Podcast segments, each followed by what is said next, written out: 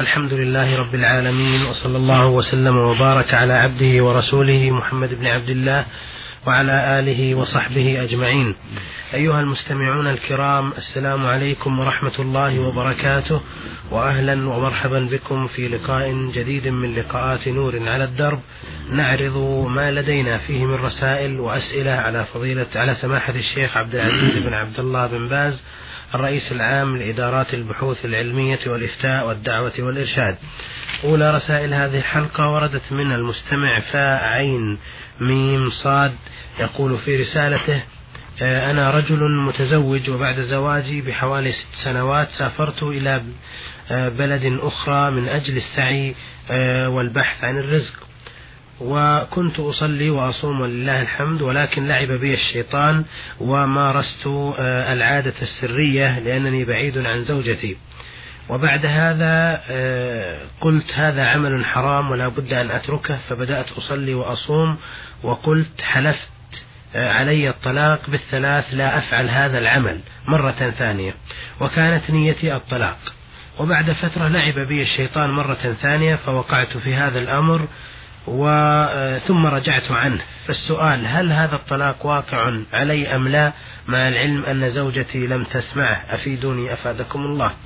بسم الله الرحمن الرحيم. الحمد لله وصلى الله وسلم على رسول الله وعلى آله وأصحابه ومن اهتدى بهدى. أما بعد فإن العادة السرية التي يعتادها بعض الناس محرمة وفيها أضرار كثيرة وهي الاستمناء وقد قال الله عز وجل في وصف المؤمنين والذين هم لفروجهم حافظون إلا على أزواجهم أو ملكت أيمانهم فإنهم غير ملومين فمن ابتغى وراء ذلك فأولئك هم العادون. وهذه العادة الخبيثة هي غير ما أباح الله من إتيان الزوجة والسرية. فتكون محرمة وتكون من العدوان الذي بينه الله سبحانه في هذه الآية. قد بين الأطباء العارفون بهذه العادة مضرتها العظيمة وشرها الكثير. أن الواجب على كل مؤمن أن يحذرها غاية الحذر. أما ما ذكره السائل عن تعليقه الطلاق على العودة فإذا كان يقصد مثل ما قال إيقاع الطلاق فإنه يقع طلقة واحدة بعوده إليها. لأنه طلاق معلق على شرط يقصد من منه الوقوع فوقعت بذلك طلقة واحدة على الصحيح لأنه ثبت من حديث ابن عباس رضي الله عنهما عن النبي صلى الله عليه وسلم ما يدل على أن إيقاع الثلاث بلفظ واحد يعتبر طلقة واحدة. ولك أيها السائل مراجعتها بعد ما عاودت هذه العادة الخبيثة لأنها لأنه طلاق رجعي إذا كان إذا كنت لم لم تطلقها قبل هذا طلقتين. أما إن كنت طلقتها قبلها طلقتين فهذه تكون الثالثة ولا رجعة. نسأل الله للجميع الهداية. وبالنسبة سماحة الشيخ لما قاله بأن زوجته لم تسمع هذا الطلاق ولو ما سمع ما ما له تعلق. سمعه عاد سمعه سواء. نعم. بارك الله فيكم. يسأل أيضا ويقول نحن ثلاثة إخوة ولم نقسم الميراث الذي تركه لنا والدنا. وأخي الأكبر ساعدني في الزواج من نفس التركة. وأخذ علي ورقة بأنه ليس لي في الميراث شيء. ووقعت على هذه الورقة. وبعد فترة غضبت زوجتي وذهبت إلى بيت أبيها وذهبت لإرجاعها فرفض والدها قائلا لن أرجعها لك حتى تأتي بالورقة التي أخذها عليك أخوك بتنازلك عن نصيبك في الميراث. فجئت إلى أخي وحلفت له وقلت علي الطلاق بعد أن آخذ من عندك الورقة وأريها لوالد زوجتي أعيدها. وكان في نيتي عدم الطلاق وعدم إرجاع الورقة في نفس الوقت لأنها ظلم.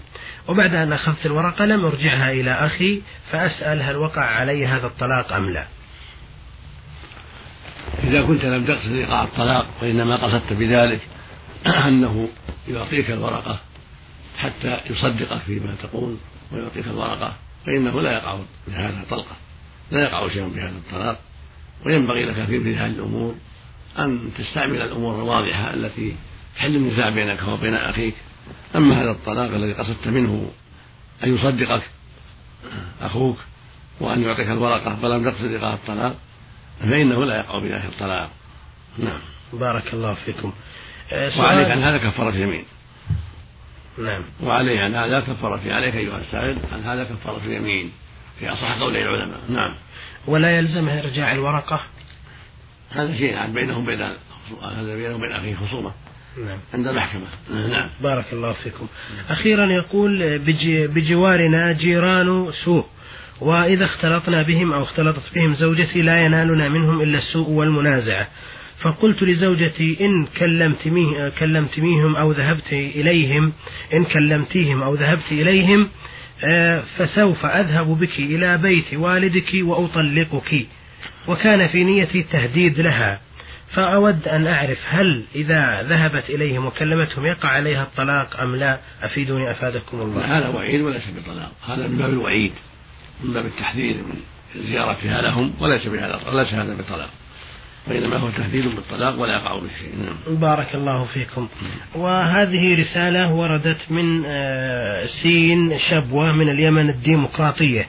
يقول في رسالته يوجد في قريتنا مسجد ويوجد في هذا المسجد ضريح يزعم أجدادنا أنه لأحد الأولياء يطلقون عليه اسم الحبيب.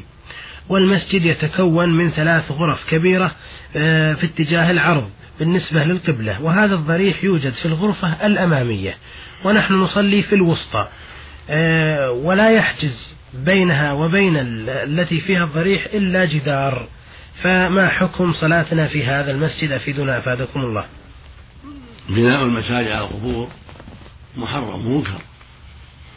يقول النبي صلى الله عليه وسلم الحديث الصحيح لعن الله اليهود والنصارى اتخذوا قبور أنبيائهم مساجد. وقال عليه الصلاة والسلام ألا وإن من كان قبلكم كانوا يتخذون قبور أنبيائهم وصالحيهم مساجد. ألا فلا تتخذوا قبور مساجد فإني أنهاكم عن ذلك. فالرسول صلى الله عليه وسلم نهى عن البناء على القبور واتخاذها مساجد كما صح عنه صلى الله عليه وسلم نهى عن تجصيصها والقعود عليها والبناء عليها. فلا يجوز الصلاة في هذا المسجد. بل يجب أن يهدم إذا كان بني على القبر. أما إذا كان القبر أحدث في المسجد والمسجد قديم والقبر أحدث فيه فإنه يزال ينبش وتنقل رفاته إلى المقبرة العامة في حفرة خاصة يسوى ظاهرها كسائر المساجد. ويبقى المسجد على حال يصلى فيه. والقبر يزال إذا كان هو الأخير يعني تزال الرفات يعني آثار الميت من عظام ونحوها تنقل إلى حفرة في المقبرة العامة ويسوى ظاهرها كالقبر مثل بقية القبور. وأما هذا القبر فيسوى تسوى أرض بعد النقل بعد نقل الرفاة ويصلى في المسجد. هذا إذا كان القبر هو الأخير. أما إذا كان القبر قديما فإن المسجد هو الذي يهدم الذي بني عليه لأنه أسس على غير التقوى لأنه فيه العصيان للرسول صلى الله عليه وسلم والتأسي باليهود والنصارى في أعمالهم الخبيثة. اللهم المستعان. نعم. بارك الله فيكم. يقول إذا لم تصح صلاتنا في هذا المسجد فما العمل مع العلم أنه هو المسجد الوحيد في القرية؟ تقدم الجواب عن هذا. إن كان المسجد هو قديم والقبر أحدث يزال. القبر يعني ينبش. وتنقل رفاته إلى أرض إلى حفرة في المقبرة العامة ويسوى محله ويصلى في المسجد. أما إن كان المسجد بني عليه وهو القديم القبر هو القديم فإن المسجد هذا يهدم ويبدل. يعني يبنى مسجد آخر في محل آخر ليس فيه قبر. نعم. بارك الله فيكم. يبدو من خلال كلام الأخ في رسالته أن هناك أناسا يقومون على المسجد ويقبلون هذا الضريح كما يقول وينذرون له النذور. وإذا نصحناهم قالوا عننا عنا إننا ملحدون وكفار وسوف يصيبنا سوء وعاهات. بالرغم أننا ننصحهم باللجوء إلى الله عز وجل وترك الاعتقاد بهذا الضريح وقد لا يكون لنا قدرة على إزالة الضريح أو هدم المسجد. فماذا نفعل؟ بارك الله فيكم. عليكم. إنكار المنكر مثل ما فعلتم. عليكم توضحوا لهم أن هذا منكر وأن دعاء الميت والاستغاثة بالميت والنذر له كل هذا من الشرك بالله. أعظم من بناء المسجد وأنهم يدعونه ويستغيثون به وينذرون له هذا من المنكرات الشركية. هذا عبادة لغير الله سبحانه وتعالى. وهذا يناقض قول لا إله إلا الله فإنه لا معبود حق إلا الله. هو ليدعى ويرجى سبحانه وتعالى. أما نذر الميت ودعاؤه والاستغاثة به أو بالأشجار أو بالأحجار أو بالأصنام أو بالأنبياء كله شرك أكبر فيجب الحذر من هذا ويجب أن تعادوهم في الله وتبينوا لهم أن هذا خطأ وأنه منكر شرك حتى يهتدوا إن شاء الله على أيديكم. لأن الحق واضح. فعليكم أن تنذروهم بالأسلوب الحسن والعبارة الحسنة والرفق. توضحوا لهم أن هذا العمل منكر وشرك بالله عز وجل وأن الواجب. الانتقال عنه إلى مسجد آخر سليم ما دام هذا مسجد لم يهدم فإنه ينتقل عنه إلى أرض أخرى يبنى فيها مسجد ويصلى فيه أما هذا فإن هداهم الله هدموه فهذا الواجب عليهم يهدمونه ويبقى القبر كسائر القبور. وإن كان القبر هو الأخير فإنه ينبش القبر. وتنقل رفاته إلى المقبرة العامة في حفرة خاصة. يسمى ظاهرها كسائر القبور كما تقدم. نعم. بارك الله فيكم. أخيرا يقول هل يؤذن لغير الصلوات الخمس المكتوبة كصلاة الضحى ونحوها؟ لا لا يؤذن. إلا الخمس صلاة فقط. وللجمعة أما صلاة الضحى أو صلاة الاستسقاء أو صلاة العيد فليس لها أذان نعم. بارك الله فيكم. وهذه رسالة وردت من السودان من كسلة من عبد العزيز محمد أسحت يقول في رسالته هل نقل الدم للمريض يدخل إليه أي تحريم؟ آه، كاللبن مثلا أفيدونا أفادكم الله. لا نقل الدم لا يكون مثل مثل الرضاعة. نقل الدم لا يضر ولا يكون حكم حكم الرضاعة. فلو أن زوجا أعطى زوجته من دمه إسعافا لها فإنه لا تحرم عليه بذلك. بل هذا من باب المساعدة كالمساعدة في المال الرضاعة شيء آخر. ليس له حكم الدم وليس للدم حكم حكم الرضاعة نعم. بارك الله فيكم. ويسأل أيضا ويقول يقول النبي صلى الله عليه وسلم من حلف بغير الله فقد أشرك. وقد علمنا من برنامجكم أنها أن الحلف بالطلاق ليس شركا. ونعلم أن الطلاق ليس من أسماء الله تعالى ولا من صفاته. ويفتى لمن حلف بالطلاق إذا كان يقصد الحلف واليمين بأن عليه كفارة يمين. فكيف يعتبر يمين وهو بغير أسماء الله وصفاته؟ أفيدونا أفادكم الله. يفتى بأنه يمين لأن في حكم اليمين يعني المقصود الحث والمنع والتصديق والتكفير هو في حكمها من جهة المعنى من جهة المعنى الذي تترتب عليه الكفارة. وليس في المعنى من جهة تحريم الحلف بغير الله لأنه ما حلف بغير الله. إنما علق تعليقا قال عليه الطلاق لا يفعلن كذا عليه الطلاق لا يكلم فلانا بخلاف الحلف بغير الله كالحلف بالأصنام أو بالأنبياء أو بالأمانة أو بالكعبة هذا حلف باطل ولا يترتب عليه كفارة يمين لأنه يمين باطلة. وأما التعليقات تعليق الطلاق أو العتق أو الصدقات على أشياء هذا في حكم اليمين من جهة الكفارة. وليس في حكمها من جهة من جهة التحريم. فإذا قال عليه الطلاق لا يكلف فلان. أو عبيده أحرار إن كلف فلان. أو أمواله صدقة إن كلف فلان قصده. منع نفسه من هذه الأشياء. هذا له حكم اليمين من جهة الكفارة. ولا تلزمه هذه الأشياء لأنه من باب النذر الذي يجب الغضب يفعل هذا في الغالب للتأكيد على نفسه إما في منع وإما في فعل. فيحكمه حكم اليمين من هذه العيثية. ليس وليس له حكمها من جهة أن أن هذا يحرم عليه لأنه لم يحلف بغير الله وإنما علق تعليقا وهذا مروي عن السلف الصالح جعلوا حكم اليمين ولم يجعلوا ولم يجعله محرما بل جعلوا حكم اليمين في حكم الكفارة. لما نذرت امرأة يقال لها ليلى بنت العجماء أن عبيدها أحرار وأن مالها صدقة إن لم تفرق بين فلان وفلانة جارية لها فأفتاها ابن عمر وجماعة من السلف بأن عليها كفارة اليمين. نعم. بارك الله فيكم. وهذه رسالة وردت إلينا من مصر من حسين فهمي السيد من محافظة الشرقية مركز أبو حماد. يقول في رسالته آه إنني, صليت في مسجد في المملكة فوجدت الإمام يصلي آه، في نعليه. فهل هذا جائز؟ وخاصة أنني سمعت من بعض الناس أن هذا سنة. وما حكم من ينظر في ساعته وينشغل بأمور جانبية في الصلاة؟ أفيدونا أفادكم الله. الصلاة في النعلين ثابتة عن النبي صلى الله عليه وسلم كان يصلي في نعليه عليه الصلاة والسلام. وربما خلعها وجعلها يساره وصلى بدون نعلين. فقد صلى منتعلا وحافيا عليه الصلاة والسلام. فمن صلى في نعليه وهما نظيفتان فلا حرج عليه.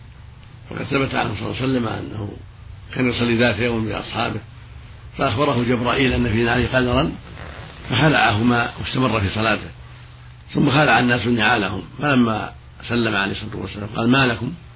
خلعتم نعالكم. قال رأيناك خلعت عليك. قال إن جبرائيل أخبرنا بهما قدرا فإذا أتى أحد المسجد فلينظر فإن رأى في نعيه اذى فليمسحه ثم يصلي فيهما. فدل ذلك على أن الصلاة فيهما سنة وطاعة وقد فعلها الرسول صلى الله عليه وسلم. وفي الحديث الآخر إن اليهود والنصارى لا يصلون في نعالهم ولا في خفاف خالفوهم أو كما قال عليه الصلاة والسلام. هذا كله يدل على أن الصلاة في نعلين أو في الخفاف سنة خلاف عمل اليهود والنصارى. فإذا صلى فيهما فرضا أو نفلا فلا حرج في ذلك لكن بشرط أن يعتني بهما ويحرص على نظافتهما قبل دخوله المسجد. وإن خلعهما إذا كان المسجد مفروشا إذا خلعهما وجعلهما في محل خاص بالنعال أو عند باب المسجد لئلا يقدر الفراش هذا لا بأس به لأن الفروش قد تتأثر بالنعال وقد يتأثر الناس بما يقع فيها من غبار أو أوساخ. فإذا ترك عليه عند الباب أو في محلات معدة للنعلين فلعل هذا إن شاء الله يكون مناسبا من باب العناية بنظافة الفرش التي وضعت في المساجد. آه، وملاحظته التي يقول فيها ما حكم من ينظر في ساعته وينشغل بأعمال جانبية في الصلاة؟ هذا لا شك أنه ما ينبغي. يشتغل بالساعة أو بلحيته أو بثيابه هذا عبث. المشروع للمؤمن أن يقبل على صلاته وأن يخشع فيها لله عز وجل. والله يقول سبحانه قد أفلح المؤمنون الذين هم في صلاتهم خاشعون.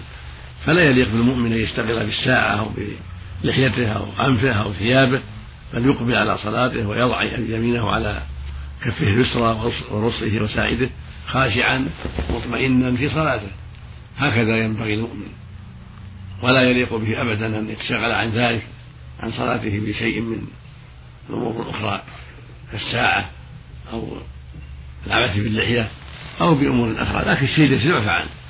الشيء اليسير يعفى عنه ولا يضر الصلاة لكن ينبغي المؤمن أن يلاحظ هذا حتى لا يكثر منه هذا الشيء. نعم. بارك الله فيكم. أخيرا يقول الأخ المصري من مركز أبو حماد يقول حصل بيني وبين أهل زوجتي خلاف فقلت لزوجتي إذا ذهبت إلى منزل أبوك فتكونين حراما علي كأمي وأختي. فإذا ذهبت إلى منزل أبوها بعد ذلك ماذا أفعل؟ أفيدوني أفادكم الله. هذا يسمى الظهار. إذا فعلت يكون ظهارا وهذه كفارة الظهار. وهي عتق رقبة مؤمنة فإن لم يستطع صام شهرين متتابعين فإن عجز أطعم مسكينا. والواجب عليه ترك ذلك لأن هذا منكر من القول فليس له فعل ذلك. بل يتقي الله ويحرص على ترك هذه الأشياء. لكن متى فعلها؟ فعليه التوبة والاستغفار وعليه الكفارة قبل أن يمسها قبل أن يتمس نعم بارك الله فيكم. وهذه رسالة وردت آه، إلينا من آه، المرسل آه، مصطفى عبد القادر من الجزائر ومقيم بليبيا.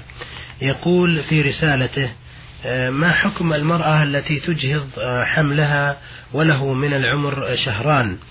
وهل يجوز قسمة التركة قبل أن يوضع الحمل؟ أفيدونا أفادكم الله. الإيهام فيه مضار كثيرة ولا ينبغي والصواب من قول العلماء فيه أنه لا يجوز. هذا قبل التخلق. فإذا تخلق ونفخت فيه الروح حرم صار قتل. لكن قبل أن ينفخ فيه الروح قبل أربعة الأشهر لا يجوز لما فيه من العدوان على نفس قد انعقدت أسبابها ولما فيه أيضا من العدوان على تكفير النسل والشيء الذي أحبه الله وشرع سبحانه وتعالى عباده وهو تكفير النسل. فهذا يزيله ويقلله ويقطعه بهذه العملية. فالإجهاض في هذه الحالة غير جائز. اللهم إلا يكون في الأربعين الأولى فقد أجازه قوم من العلم في الأربعين الأولى ما دام نطفة. إذا دعت الحاجة إلى ذلك فلا بأس وتركه أولى. أما بعد الأربعين فيحرم وبعد دخل الروح يكون قتلا نسأل الله العافية. نعم. بارك الله فيكم. يسأل أيضا ويقول آه، هل يصلي المفترض؟ عفوا سماحة الشيخ كان يسأل أيضا هل تقسم التركة قبل أن يوضع الحمل؟ في هذا في التفصيل. التركة قبل أن يوضع الحمل في التفصيل. إن دعت الحاجة إلى ذلك. قسم وترك الحمل الاحتياط. إن كان الأضر على الموجودين أن يقدر الحمل ذكرين. فيقدر الحمل ذكرين. أجل نصيب ذكرين. وقسم قسمت التركة. ثم بعد ظهور الحقيقة بعد الولادة يتبين الأمر ويكمل العمل. وإن كان الأضر على الموجودين يكون الحمل بنتين أنثيين قدر الحمل أنثيين وأرسل لهما نصيبهما احتياطا حتى لا تقع المشاكل بعد الوضع. وإن صبر صبر الورثة حتى تقع حتى تضع تقسم التركة على بصيرة فهذا أولى فإن لم يصبروا لأنهم في حاجة نسبت وأمر الموجودون بالأثر بالأقل حتى لا يقع خطأ. مثلا إذا توفي إنسان عن زوجة حبلى وعن ابن. فإن الأضر على الابن أن يقدر الحمل ذكران. وقد تأتي بذكرين. فيقدر الحمل ذكران ويعطى الابن الثلث ويبقى الثلثان موقوفان. فمتى ولدت ولدت ذكرا. أعطي الموجود بقية النصف. وصار للمولود النصف الثاني. النصف بعد فرض الزوجة طبعا. إذا كان معه إذا كنا إذا كنا في زوجة تعطى فرضها اللي هي الأم الحامل إذا إذا إذا مات الميت عن ابن وعن الزوجة الحملى الحبلى زوجة الحبلى. نعم. تعطى الزوجة نصيبها وهو وهو الثمن لأن موجود الابن والحمل تعطى الثمن ويعطى الابن ثلث الباقي احتياطا. متى ولدت ذكرين أخذ الموقوف.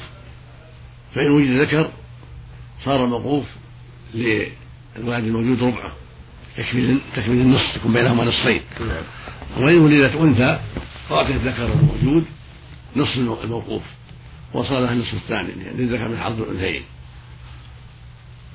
وهكذا أشباه هذه الصورة يراعى فيها الأضر على الموجود ويحتاط فيها للحمل. نعم. بارك الله فيكم. نعم. أخيرا يقول هل يجوز أن يصلي المفترض خلف المتنفل؟ آه، وما دليل ذلك؟ بارك الله فيكم. نعم يجوز أن يصلي المفترض خلف المتنفل لأن ثبت عن النبي صلى الله عليه وسلم أنه صلى في بعض غزواته بجماعة من أصحابه ركعتين وكانت هذه فرضة. ثم صلى بآخر ركعتين فصارت نفلا عليه الصلاة والسلام. وثبت أن معاذا كان يصلي مع النبي العشاء ثم يرجع فيصلي بأصحابه صلاة العشاء. فهي لهم نفل وهي له فهي له نفل وهي لهم فرض. ومع هذا أقره النبي صلى الله عليه وسلم على ذلك. فدل ذلك على جواز صلاة المفترضين خلف المتنفل نعم. بارك الله فيكم. آه هذه رسالة وردت من آه المستمعة التي لم ترغب ذكر اسمها وفي هذه الرسالة آه، قضية آه، قتل طفلة لها وعمرها أربعة أشهر. تقول بأنها كانت نائمة آه، بجانب أختها ومن عادتي أن آخذها إلى سريرها كل ليلة حتى لا تكون بجانبي ولا بجانب أختها التي أكبر منها. لكن في هذا اليوم كنت مرهقة ومتعبة فنمت وتركتها بجانب أختها واستيقظت وهي ملفوفة في البطانية وقد ماتت وازرق جسمها. والآن والدها آه، يهددني ويقول إنك قتلتها بإهمالك وأنا في الحقيقة شديدة الحرص وكنت دائما آخذها معي في كل مكان ولا أتركها لوحدها ولكن شاء الله آه، قدر الله وما شاء فعل. والآن آه، أريد أن أعرف إذا كان علي صوم شهرين فأنا والله مصابة بفقر الدم وحامل. وإذا كان هناك فدية اعتاق رقبة فكيف أستطيع ذلك وأنا فقيرة؟ وإذا كان هناك إطعام ستين مسكين فكيف أفعل وأنا أيضا فقيرة أفيدوني أفادكم الله. ما دام الحال كما ذكرت فليس عليه شيء. لأنك لم تعمدي قتلها ولم تسبب في قتلها ما كان ما دمت لم تنامي عليها ولم تضعي عليها شيئا يقتلها. وإنما ماتت بشيء لا تعلمينه فليس عليه شيء. أما إذا كنت تعلمين شيئا سبب موتها بأن جعلت عليها شيئا ثقيلا غطها حتى ماتت هذا عليك الكفارة وهي عتق عبد أو عبدة. يعني عبد عتق ذكر أو أنثى. فإن لم يتيسر صمت شهرين متتابعين. أما إذا كنت لا تعلمين إنما لما استيقظت وجدتها قد ماتت فليس عليه شيء. لأن القتل لأن الكفارة لا تلزم بمجرد الشك والريب أو أو التهمة لابد من أمر مضبوط. وأنت عليك خوف الله جل وعلا وعليك مراقبته. فإن كنت تعلمين أنك تسببت في موتها أن نمت عليها مثلا أو وضعت عليها شيئا ثقيلا يعني حال ثقيل حتى رص وجهها وقطع نفسها فأنت عليك الكفارة نعم. وعليك الدين أيضا. نعم. بارك الله فيكم. وما ذكرته الأخت السائلة من قضية إطعام ستين مسكين؟ هل هذا وارد في كفارة القتل سماحة الشيخ؟ لا. ما فيه إلا الصيام والعتق. أما الإطعام فليس فيه إطعام وإنما الإطعام في كفارة الظهار وفي كفارة الوطء في رمضان. أما القتل فليس فيه إلا أمران. العتق عند القدرة فإن عجز صار شهرين متتابعين نعم. وإن قتل الخطأ يعني. نعم. وإن يبقى في ذمته. نعم. يبقى في ذمته حتى يشهد الله له يمكن أن يصوم عنه وليه لو مات وهو في ذمته لو مات نعم. بارك الله فيكم. أه تسأل أيضا وتقول أه هناك تساؤلات عند النساء أه عن حكم إرضاع الطفل. والطبخ وعمل أي شيء في البيت كالقهوة أو الشاي أو غلي الحليب للأطفال أو غير ذلك والمرأة لم تغتسل من الجنابة. ما حكم ذلك؟ تسأل عن عمل المرأة في بيتها وإرضاع طفلها وقيامها بصنع الطعام وهي لم تغتسل من الجنابة. الحمد لله بارك الله لا بأس أن تغتسل أن تصنع الطعام. وتعطي طفلها حاجته ولا بأس أن تكنس بيتها ولا بأس أن تخدم زوجها ولا بأس أن تكرم ضيفها وهي لم تغتسل. لكن لا تصلي حتى تغتسل ولا تمس القرآن حتى تغتسل. نعم. ولا إيه. تقرأ القرآن أيضا. نعم. بارك الله فيكم. أخيرا تقول آه، إن هناك امرأة أمرت بنتها أن تجمع القطط الموجودة في البيت وتضعها في كيس حتى يتخلصوا منها إذا جاء أخوها الأكبر فيأخذها ويضعها في أحد المطاعم البعيدة لأنها آذتهم. وعندما ربطتها في هذا الكيس نسيها الجميع وماتت. هذه القطط. ويخشون من الوقوع في العقوبة وعلى من يكن الإثم في هذه الحالة. ما دام الواقع حصل بسبب النسيان فلا شيء الحمد لله. والقطط ليس فيها دية ولا فيها كفارة. إذا ماتت فيها هدر ليس فيها شيء. لكن لا يجوز تعمد قتلها بغير حق ولا جعلها في كيس حتى تموت لكن ما دام وقع هذا نسيانا فلا شيء في ذلك والحمد لله. بارك الله فيكم. بهذا أيها الإخوة المستمعون الكرام نأتي إلى نهاية هذه الحلقة التي أجاب فيها سماحة الشيخ عبد العزيز بن عبد الله بن باز على رأسائكم واستفساراتكم فشكر الله له ذلك وإلى الملتقى بكم في حلقة قادمة إن شاء الله. نستودعكم الله والسلام عليكم ورحمة الله وبركاته.